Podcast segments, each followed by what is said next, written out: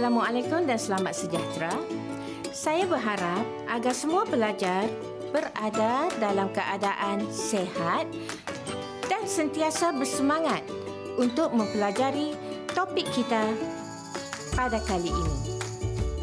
Nama saya Puan Noli binti Osman dan saya mengajar di Pusat Tingkatan 6 SMK Seri Balik Pulau. Dan topik yang akan saya terangkan pada kali ini ialah berkaitan dengan pembangunan negara. Di mana subtopiknya adalah kepemimpinan. Ingin saya tekankan tentang objektif yang akan kita capai dalam pembelajaran kali ini. Objektif pembelajaran kita ialah Pertama, pelajar seharusnya dapat menghuraikan kepelbagaian gaya kepemimpinan dalam pembangunan negara. Apakah yang dimaksudkan dengan gaya kepemimpinan? Menurut Kamus Dewan edisi keempat, gaya membawa maksud sikap, kesukaan, ketaksukaan dan cara berkelakuan yang menjadi ciri seseorang. Kepemimpinan pula merujuk kepada keupayaan, kebolehan, pencapaian seseorang pemimpin. Atau kepemimpinan boleh dikatakan sebagai tindak tanduk kecekapan seorang pemimpin. Oleh itu, jika digabungkan, gaya kepemimpinan membawa maksud sikap, cara, berkelakuan, kebolehan, pencapaian, tindak tanduk, kecekapan dan sebagainya yang menjadi ciri seseorang itu sebagai pemimpin. Berdasarkan teks yang pernah pelajar-pelajar kaji bersama guru sebelum ini, dapatlah kita simpulkan bahawa ciri kepemimpinan dapat dilihat pada golongan raja dan pembesar dalam teks Sulalatus Salatin. Manakala untuk teks saudagar besar dari Kuala Lumpur pula, ciri kepemimpinan dapat dilihat pada golongan usahawan seperti Encik Muhammad, wakil rakyat dan penghulu kampung. contoh ciri kepemimpinan yang terdapat pada watak-watak raja dan pembesar dalam teks Sulalatus Salatin ialah Pertama, adil. Kedua, bijaksana. Yang ketiga, berdaulat. Keempat, bertanggungjawab. Kelima, mementingkan hal agama atau beriman. Keenam, berani. Ketujuh, tegas. Dan akhir sekali, berilmu.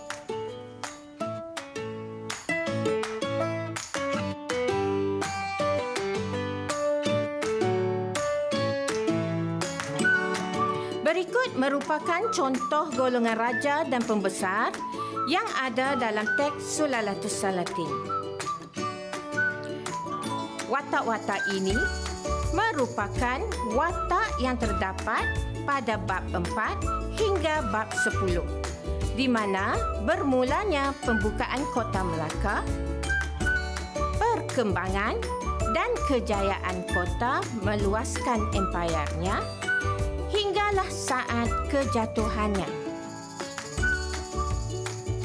Terdapat banyak lagi golongan raja dan pembesar yang terdapat dalam teks Sulalatus Salatin ini.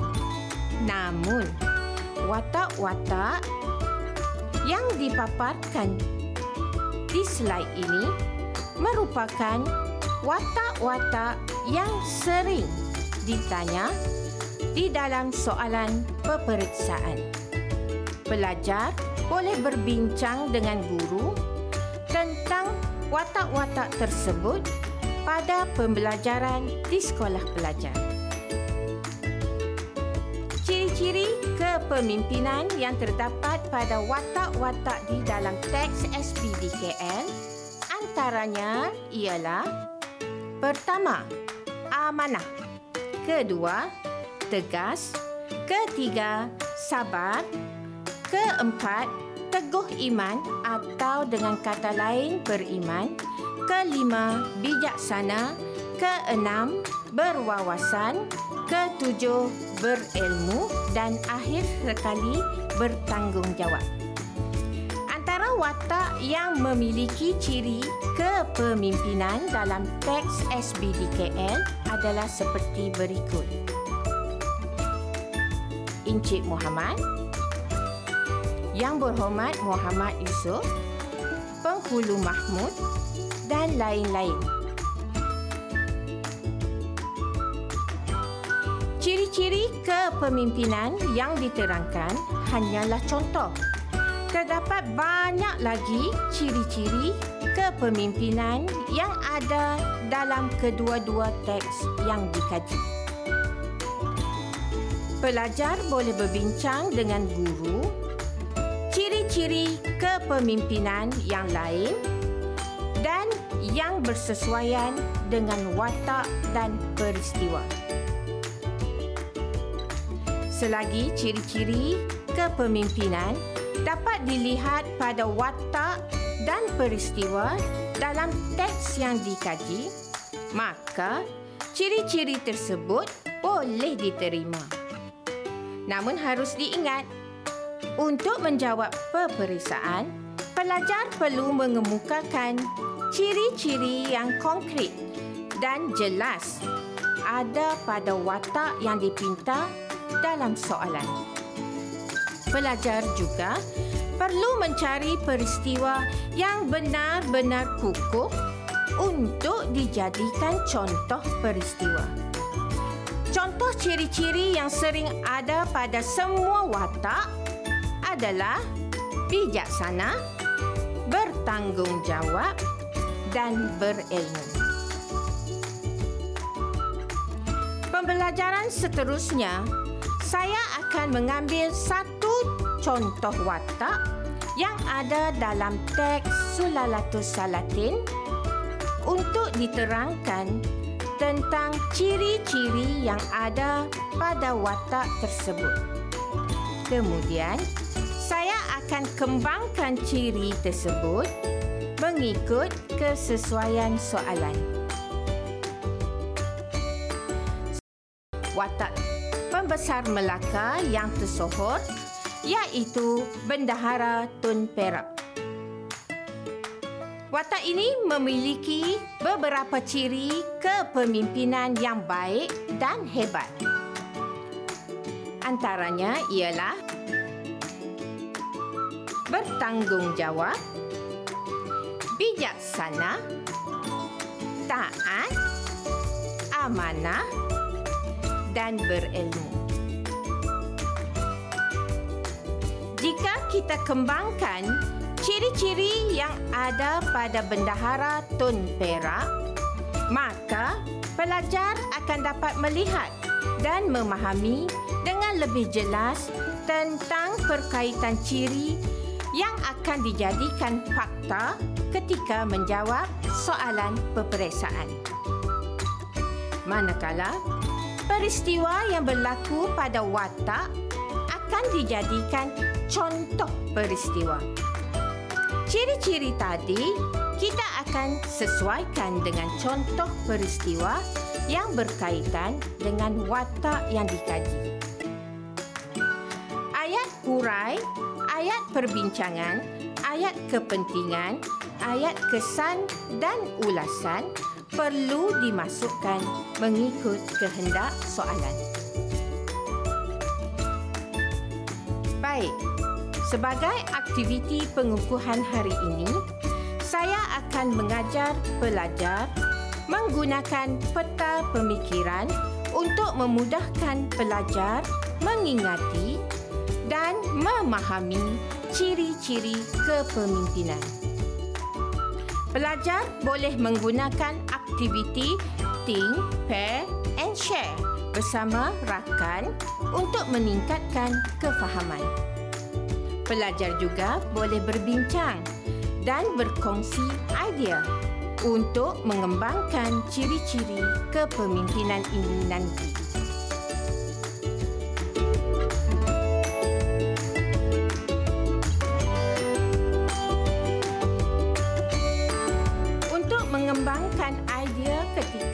menjawab soalan peperiksaan, pelajar perlu memahami teks dan mengingati watak dan peristiwa yang terdapat dalam teks. Selain itu, pelajar juga perlu memahami kehendak soalan. Terdapat empat jenis soalan, iaitu pertama, soalan langsung. Yang kedua, soalan yang berdasarkan petikan. Ketiga, soalan berbentuk umum. Dan akhir sekali, soalan yang berkait dengan watak. Dan setiap jenis akan ditanya mengikut arah soalan seperti yang terdapat dalam carta berikut. Sebagai contoh, Soalan aras tinggi sering menggunakan kata kunci bincangkan dan huraikan. Jika soalan meminta pelajar berbincang, maka pelajar perlu menggunakan ayat perbincangan dalam mengembangkan idea atau ciri.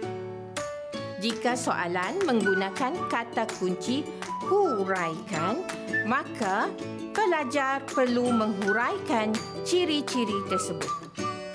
Namun, apa yang pasti, setiap jawapan pelajar perlu ada ciri iaitu fakta, contoh, peristiwa dan kesan terhadap setiap pembangunan.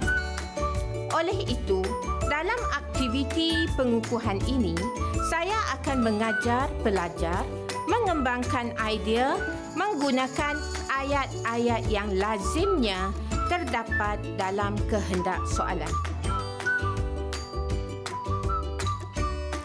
Jika tadi saya telah mengeluarkan ciri-ciri Tun Perak, maka sekarang saya akan tunjukkan ciri-ciri yang terdapat pada Sultan Mansur Shah dengan menggunakan peta buih.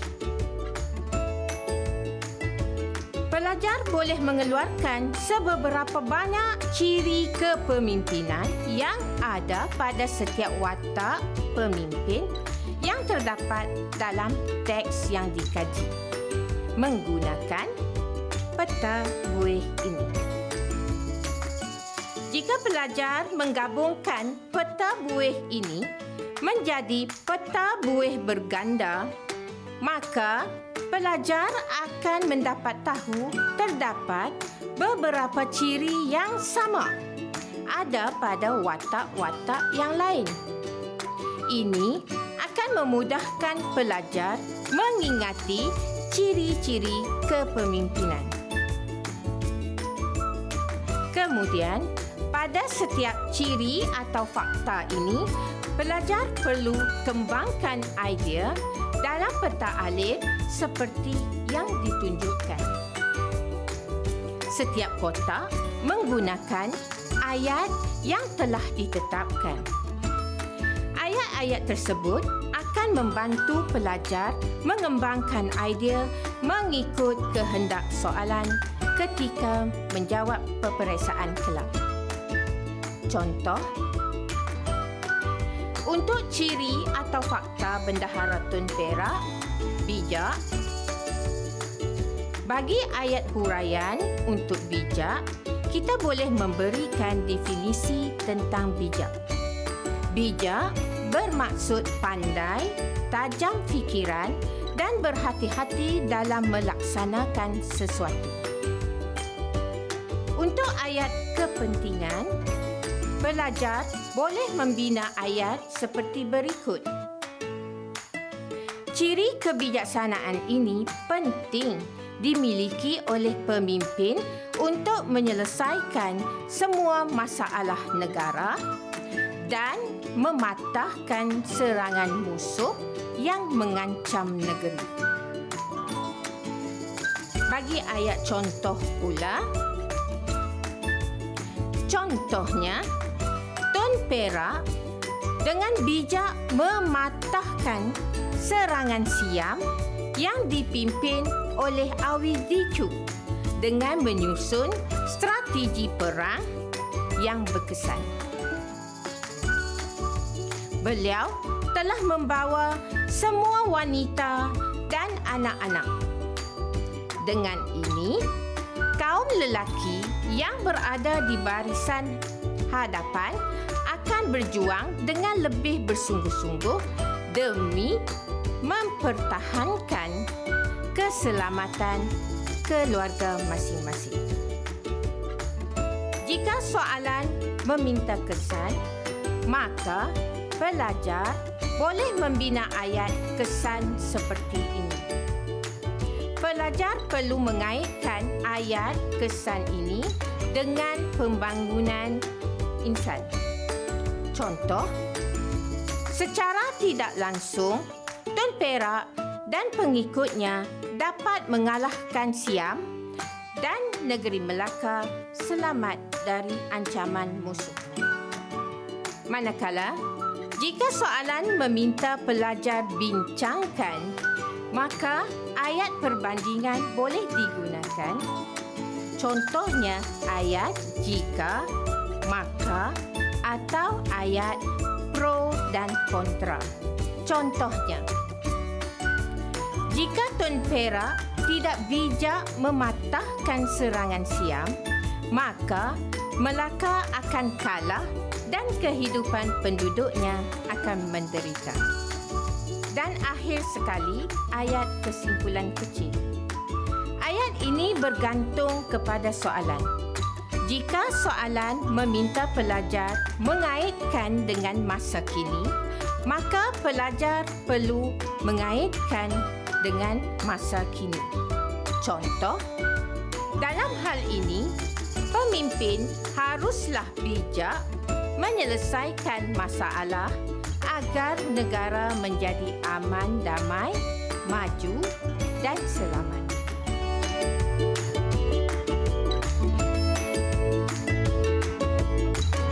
Wajib diingatkan setiap ayat kepentingan, ayat kesan dan ayat kesimpulan kecil perlu dikaitkan dengan pembangunan yang ditanya.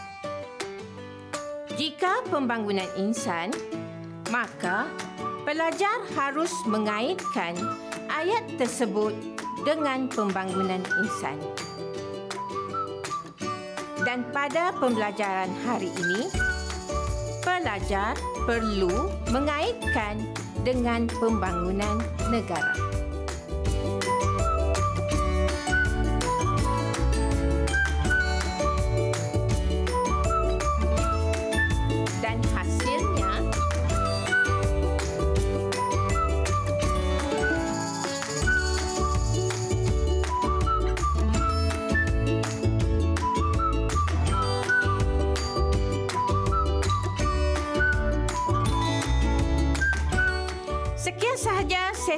Pembelajaran kita pada hari ini.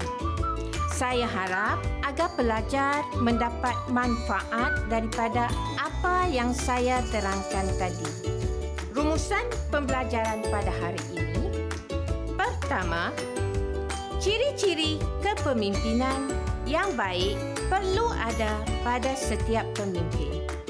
Kedua, pemimpin yang baik akan menjamin kesejahteraan negara di bawah naungannya.